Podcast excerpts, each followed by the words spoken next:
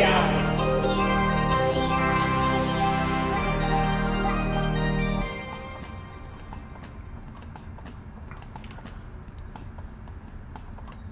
All right, Pi. every single week. Did you key in for bring you this? This week it is from. XMOS. I don't think we've covered XMOS before, so I'm kind of No, excited. not. um, yeah, no, I like to always um, check out some companies that we haven't before. Um, I've seen XMOS stuff for a bit, and they're they've been they've been very popular on social media. Um, but I've never actually like investigated their chips, and so I was like, hey, this is a good excuse. So this week's INPI, it's an eval board, but really it's the uh, XU316 series, which is their latest Core.ai or XCore.ai uh, model of chips. Um, comes available in BGA and also this QFN, which looks like it has some pretty sweet uh, ground and power planes on the bottom. Um, I like that they make uh, chips that are available in QFN for manufacturability. Um, kind of seems like everything these days is uh, BGA. Um, okay, so the X core is um, not an ARM Cortex, right? Which is you know we covered a couple of what was called like crossover microcontrollers, ultra powerful microcontrollers from um, NXP, the IMX series, a couple weeks ago. These are also what we call crossover, but they're not Cortex series. Instead, uh, it's X core. It's their own um, core chipset, and you see there's basically it's kind of like two processors, but it's like two multi-core processors. So um, there's two tiles, what they call, and each tile. Oh, maybe you can make this bigger so you can see the, Oh, the yeah. text. Yeah, Okay. possible? Yeah, I can do that. I just need Okay. a second here to to uh, scale it up. Oh no, just the window bigger. Oh, you wanted to see that? Oh, Yeah, you, yeah. You, you didn't want the. You I- just, you yeah, just you just wanted this. the preview. Yes, thank you. Because Uh, okay. I, I wanted to be able to read all the details. Okay, so um, in each tile, uh, left and right, um, they've got the ALU, and they also have their own internal 512 uh, kilobytes of SRAM, and then there's like this communication, the switch, and like packet messaging system in between. And each one has five to eight cores. So you'll see, like, when we go through the list of uh, processors, some of like some are like 2300 MIPS and some are like 300 uh, 3500 MIPS um, that basically depends on how many cores you've got. Uh, they're each has uh, 500 megahertz clock rate. And then of course they've got peripherals. And they al- also have their own um, io bank. So you'll see at the top the io pins are per core. So you can actually have both cores going at the same time doing um, io control without interfering with each other which is a common thing uh, when you've got like a microcontroller with dual core, often the I/O pins are on a shared bus, and so you can't have both cores messing with the I/O at the same time. But here, you know, go to town. Um, what you're getting is, uh, you know, 10 to 16 cores, um, all clocked really fast, and this is like a super, super powerful chip. Um, it reminds you know, I- it's not at all related to, but it kind of is evocative to me of this like a super ultra powered propeller chip. Uh, for folks who remember that custom chip from Parallax, also had you know eight cores, um, special GPIO functions, and was you know a non-ARM uh, Cortex chip. But um, gotta give them credit because th- they wanted to do a chip that was really good at audio processing. It was kind of like the combination of a very powerful microcontroller, multi-core, um, lots of I/O capabilities, uh, DSP, and now they've added um, some AI acceleration as well. Um, so basically, it's just really, really, really fast. But it's a microcontroller. You're, you have uh, free RTOS running on it, but you're not dealing with Linux. You're not dealing with uh, QNX or whatever. No, no operating system that takes time to boot. It's instantaneous, which means it's great for appliances, devices, uh, cars, etc.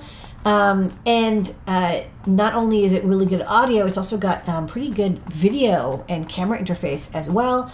Um, and you can also attach external RAM if you want even more processing capability, like you want more space to move in. Flash isn't built in, you attach Flash with like QSPI Flash um, or something similar. But basically, uh, very, very fast. And here's just like another. This one I liked because it showed that, you know, the um, 512 kilobytes of RAM. The MIPI is interesting, uh, two lanes, so you can do camera in or display out. Um, both are supported. Actually, on the dev board, you'll see there's a 15 pin, like Raspberry Pi compatible uh, camera interface. High speed USB PHY, um, uh, so you can do host or peripheral. And then in the middle is that, um, you know, uh, packet switching circuit interface. You can send data back and forth. And uh, yeah, you can have external memory as well, um, LPDDR RAM.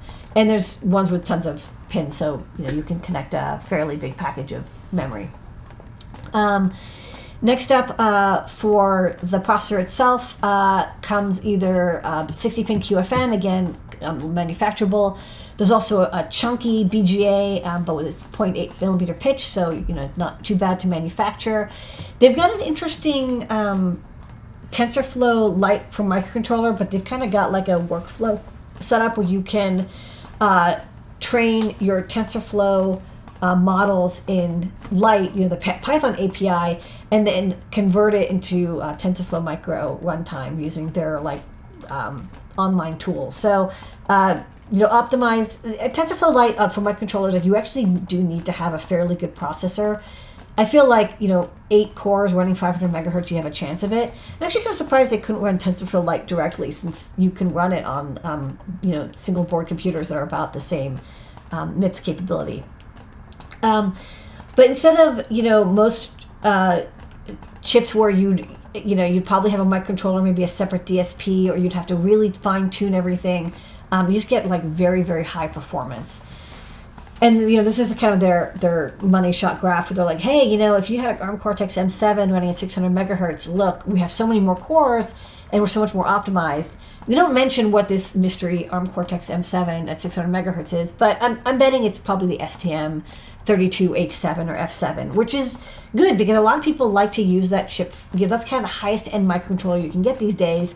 Um, but they've been hard to get because of the chip shortage. And also, I love competition. I want to have more chips of that power capability um, available to people. So you know, we're not just only buying one chip. We have multiple options. So I'm I'm very psyched to see um, more pressure at the high end of microcontrollers, bringing that price down. And you'll see that the price here is is very comparable lots of different options for this chip family. Like I said, different. Um, you can have you know 2400 or uh, 3200 um, MIPS. I, I, guess no, they also have the same logical cores. Maybe some are clocked faster. Um, IO voltage can vary. That's one thing I noticed: 1.8 or 3.3 volts. Um, they all have the same amount of RAM. Uh, they have the same number of cores. Uh, they have different number of I/O based on whether you have the 60 pin QFN or the 265 pin um, FPGA. Um, some do and do not have the external memory and uh, MIPI capability, which makes sense if you're doing graphical display stuff with a you know nice MIPI display that maybe is uh, uh, you know 1024 by 720 or something. You'll probably want uh, the external memory to do the frame buffer, and of course, DigiKey is a supplier. They also have some very cute dev boards. Uh, this is one for the um, X-Core AI series. Um, you know, pretty simple. Just has the the camera connector, which again looks suspiciously like the Raspberry Pi camera.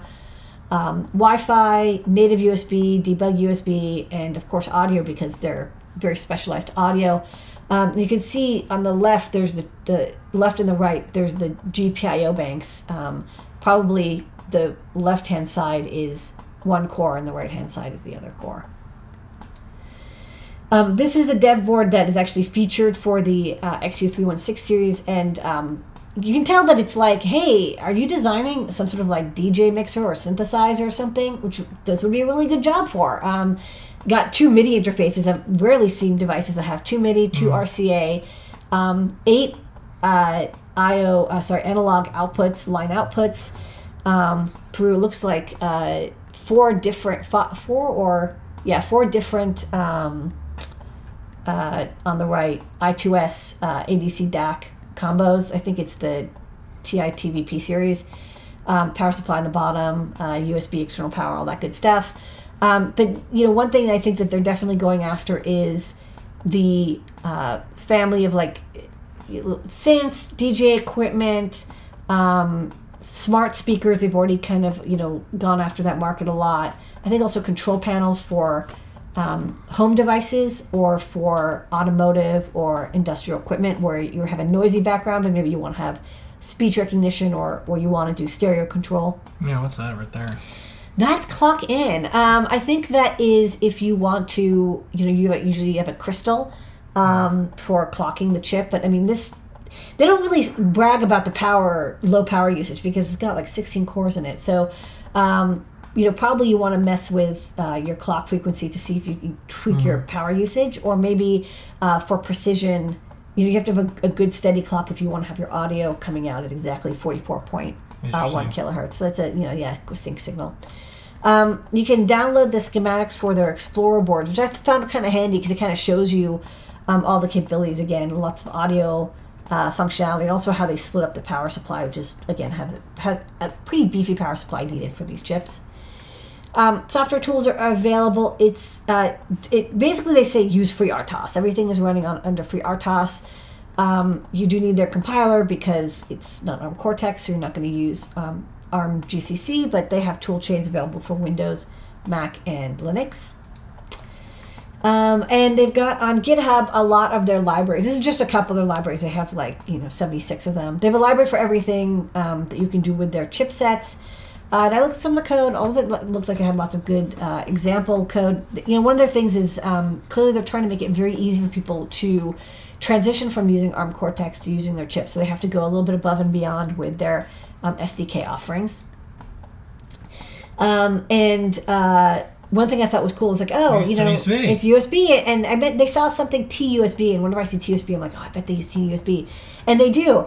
And I would like to um, point out how cool it is that uh, the TUSB stack is licensed so freely that silicon vendors are now using Yeah. TDUSB, and they're adding support for their chipsets because we do not restrict uh, who gets to use TUSB. So good, even the biggins use it. Yes. Um, Okay. So very neat. You know, it's again, it's it's a, it's, it's a transition because a lot of people using these kind of high end chipsets they, they tend to be using ARM Cortex, but I think the power and functionality, which you know you're not going to get with ARM because usually when you see multi-core ARM, it's usually like one big processor and a s- another small processor. Um, maybe it's a licensing thing. I don't know, but you know, Xcore owns their own IP for the silicon, so they want to toss 16 cores in there. Go for it Available on DigiKey. uh, and totally in stock. Um, Yeah. And you can see the pricing; it's really quite reasonable, um, considering that you get the RAM built in. You don't have to add external RAM. It's almost completely fully built. Like there's not you don't really need a lot of accessories. You need a crystal and maybe some QSPI memory, and you're good to go. Um, lots of peripherals, lots of functionality. Maybe good for your next audio project. I did notice um, when I googled around for this part, a lot of audiophile DACs, like stereo drivers, Use use the um, this XMOS makes sense. series. Yeah. All right, we're gonna play a video, and then we'll see you on the other side for new products.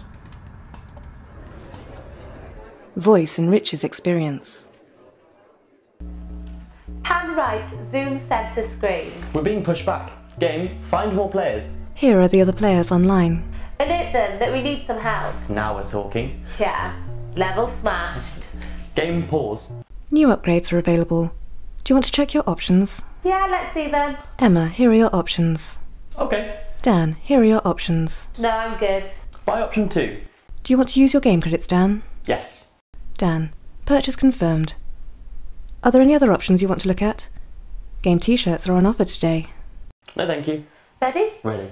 Game start. Scan horizon. Are you turned on by voice?